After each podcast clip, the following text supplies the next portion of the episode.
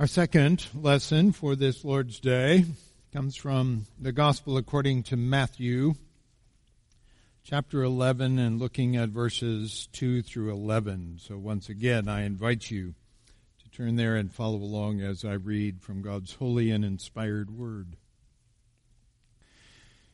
When John, meaning John the Baptist, heard in prison what Christ was doing, he sent his disciples to ask him, are you the one who was to come, or should we expect someone else? And Jesus replied, Go back and report to John what you hear and see. The blind receive sight, the lame walk, those who have leprosy are cured, the deaf hear, the dead are raised, and the good news is preached to the poor.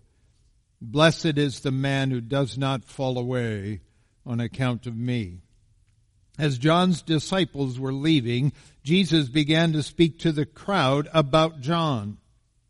What did you go out into the desert to see? A reed swayed by the wind? If not, what did you go out to see? A man dressed in fine clothes? No. Those who wear fine clothes are in king's palaces. Then what did you go out to see? A prophet? Yes, I tell you, and more than a prophet. This is the one about whom it is written, I will send my messenger ahead of you, who will prepare your way before you. I tell you the truth, among those born of women, there has not risen anyone greater than John the Baptist. Yet he who is least in the kingdom of heaven is greater than he. And herein ends the reading of God's word to us this day. May all praise and honor and glory be to him and to him alone. Amen.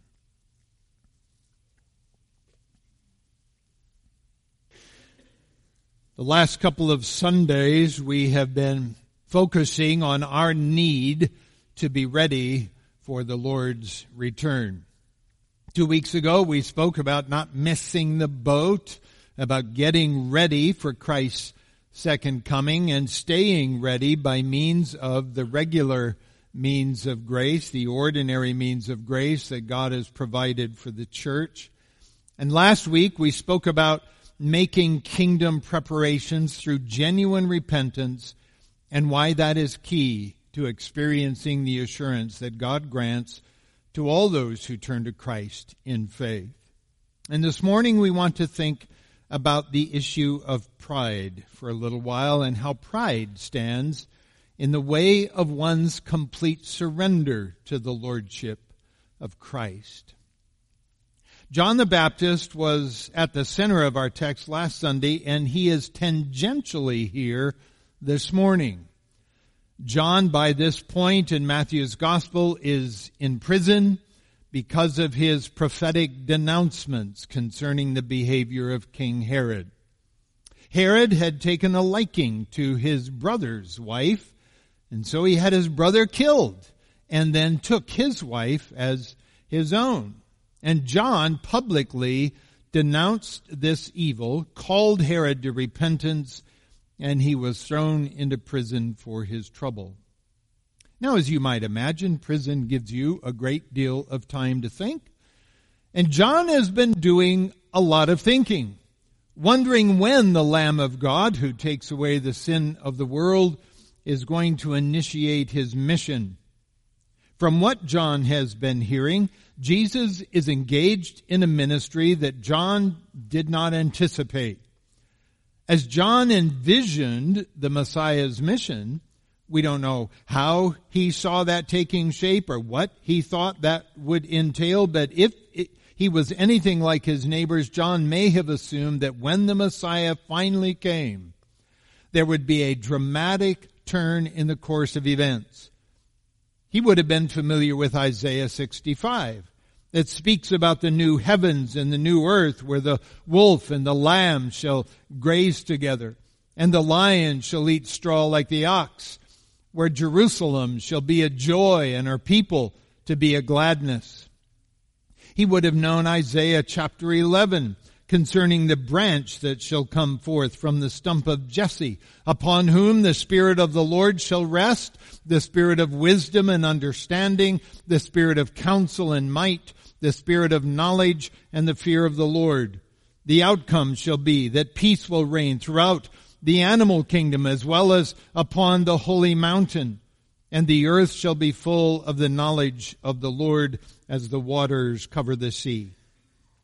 So when John was not hearing reports of such developments, he began to wonder if he had misunderstood the role that Jesus was to play.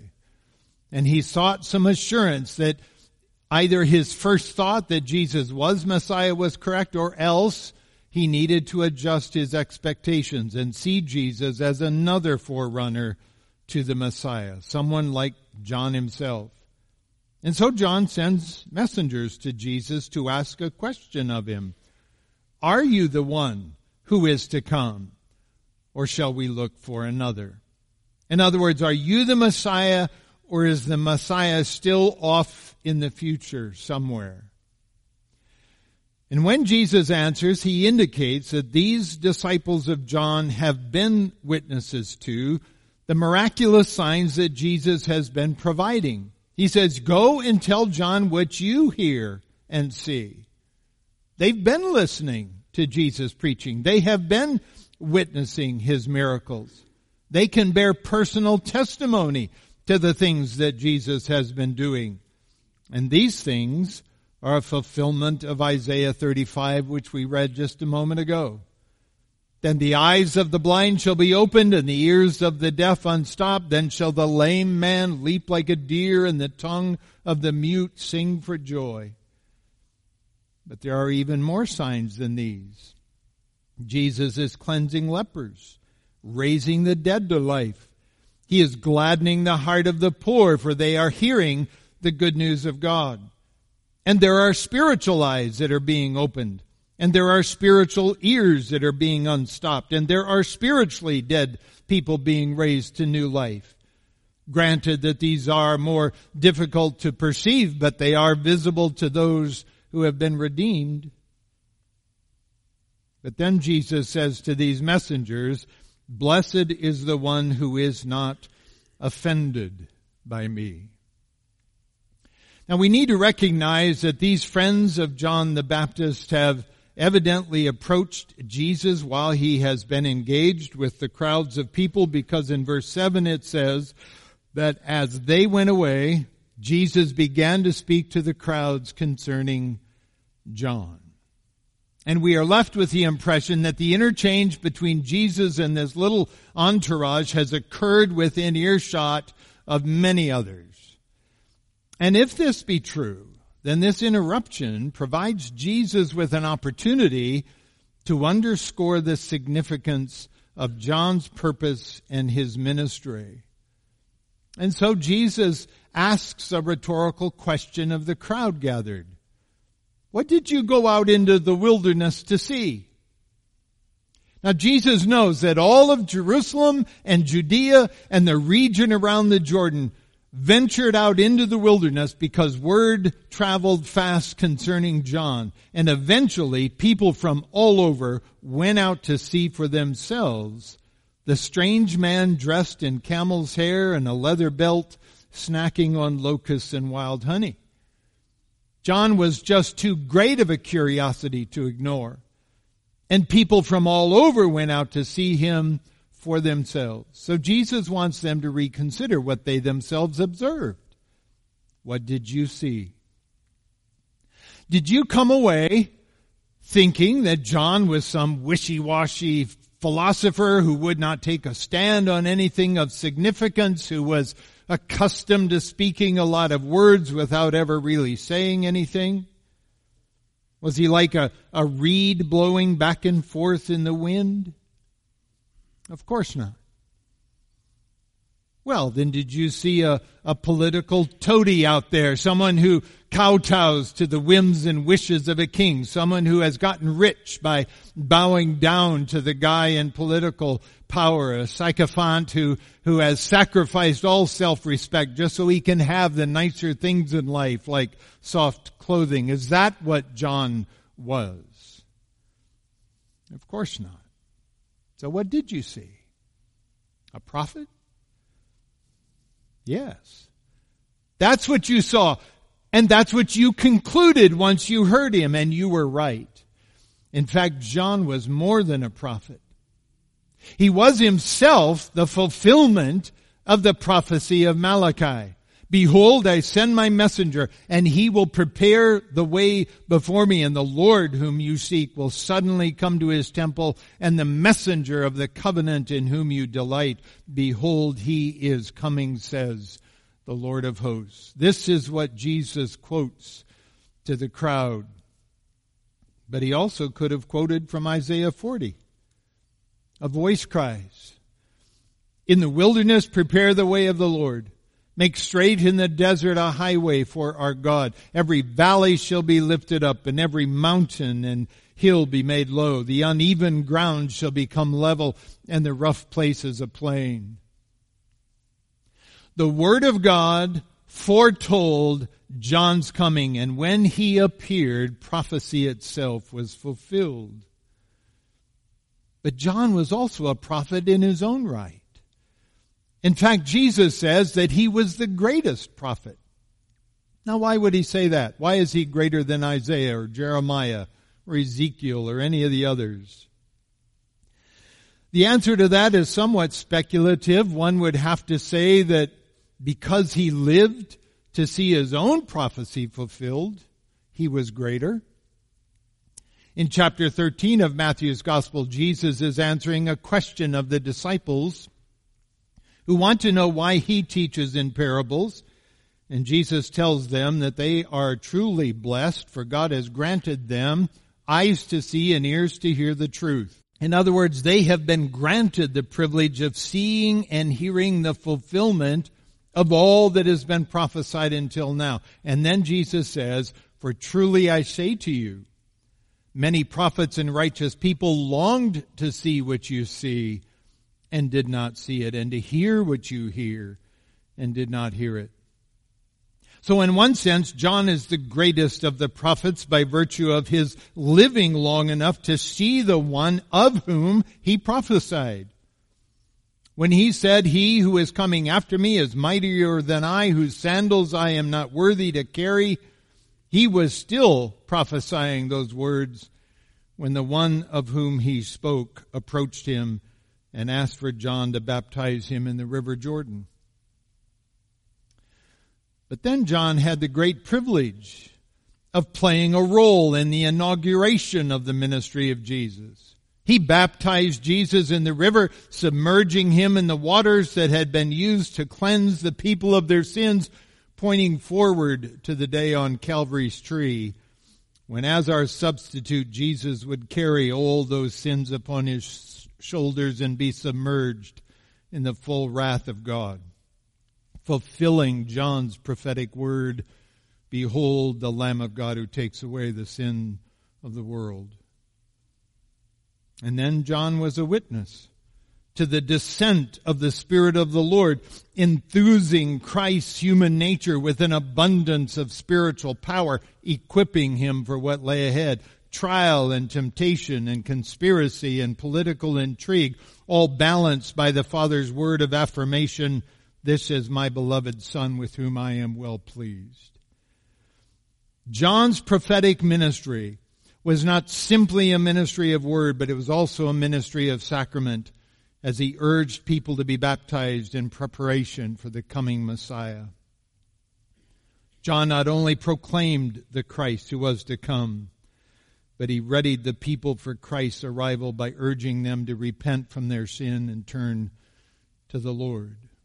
All of these things, perhaps, are what Jesus is referring to. His assessment that John was the greatest prophet requires no justification. It's true because the Son of God says it's true, but we can certainly understand why it is true based upon these things and many others.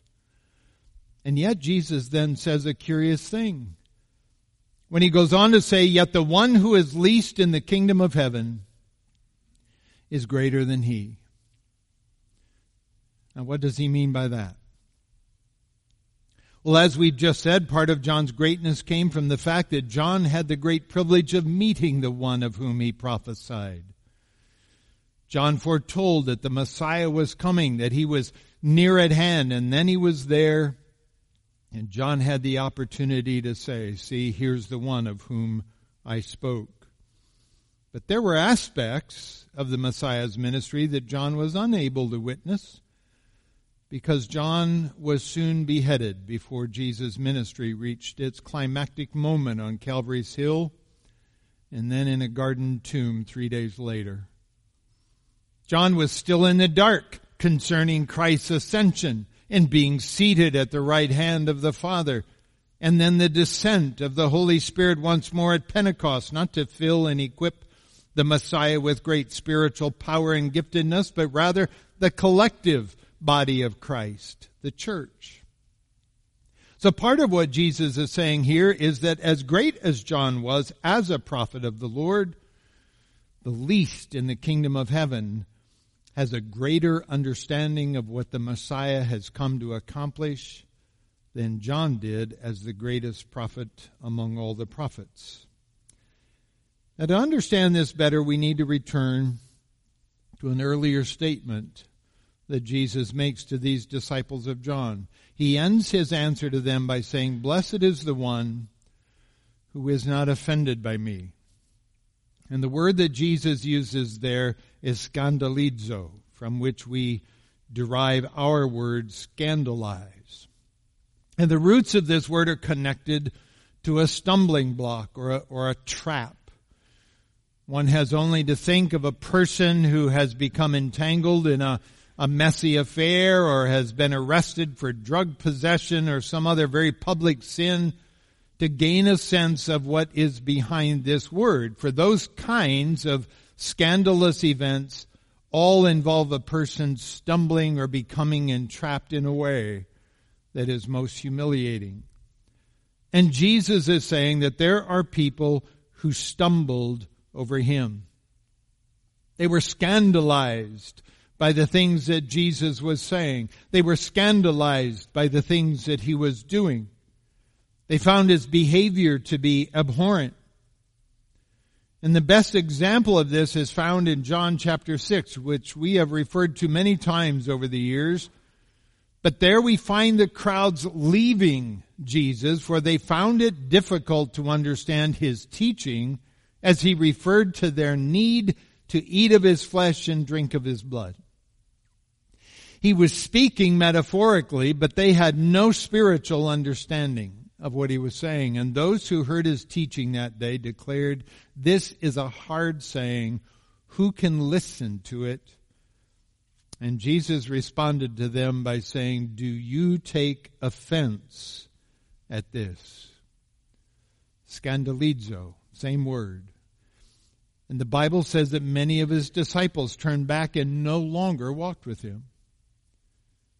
But that wasn't the only time. So many were scandalized by Jesus' actions and sayings. He would receive sinners and eat with them, and people grumbled.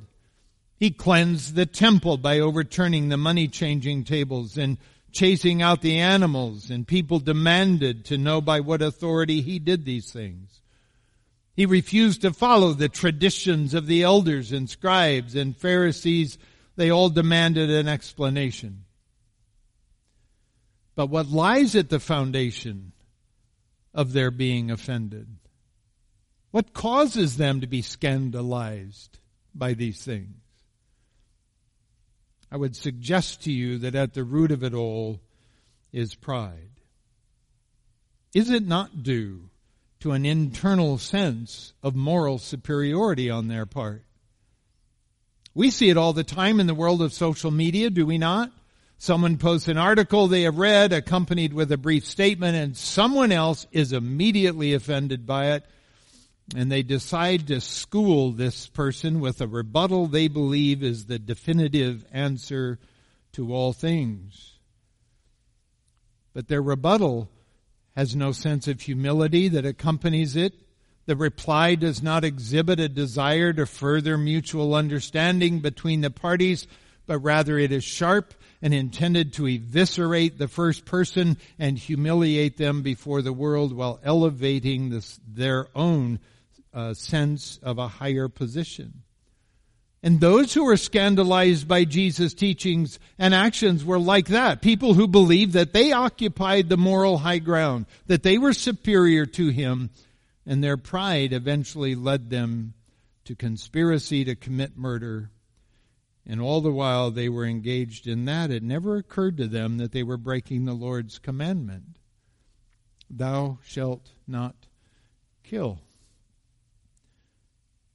When Jesus says, Blessed is the one who is not offended by me, he is pointing out that it is our pride which must be set aside if we are to partake of the salvation he offers. To come to Christ, there must be contrition.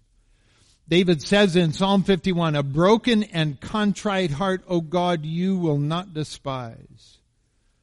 To come to Christ, one needs to recognize the depth of our fallenness, for if we do not, we will not recognize our need for Him. The apostle Paul, in writing to his young protege Timothy, says the saying is trustworthy and deserving of full acceptance that Christ Jesus came into the world to save sinners, of whom I am the foremost. When he wrote to the Corinthians, he said, For I am the least of the apostles, unworthy to be called an apostle, because I persecuted the church of God. You see, there is no place for pride when approaching Christ, seeking the salvation that he freely offers. There's no place for pride when following Christ as a disciple, and yet how often do we witness that? There are those today who claim to be Christ's disciples and yet are scandalized, offended by what Christ teaches on a host of subjects.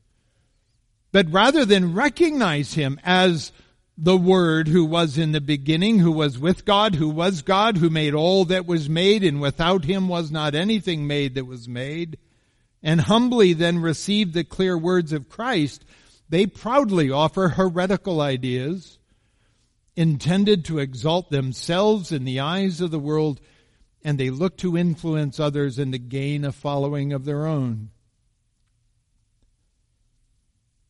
Jesus says, Blessed is the one who is not offended by me. To not be offended, one needs to come to the point of realizing that Jesus is exactly who he says he is the great I am. To not be offended, one needs to realize that we all are sinners who deserve no respect, no consideration, no accolades or praise, that what we deserve is eternal separation from God.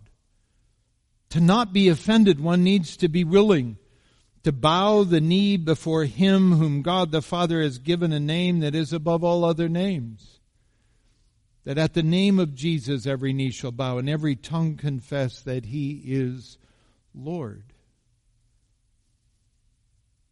So, where are we in this?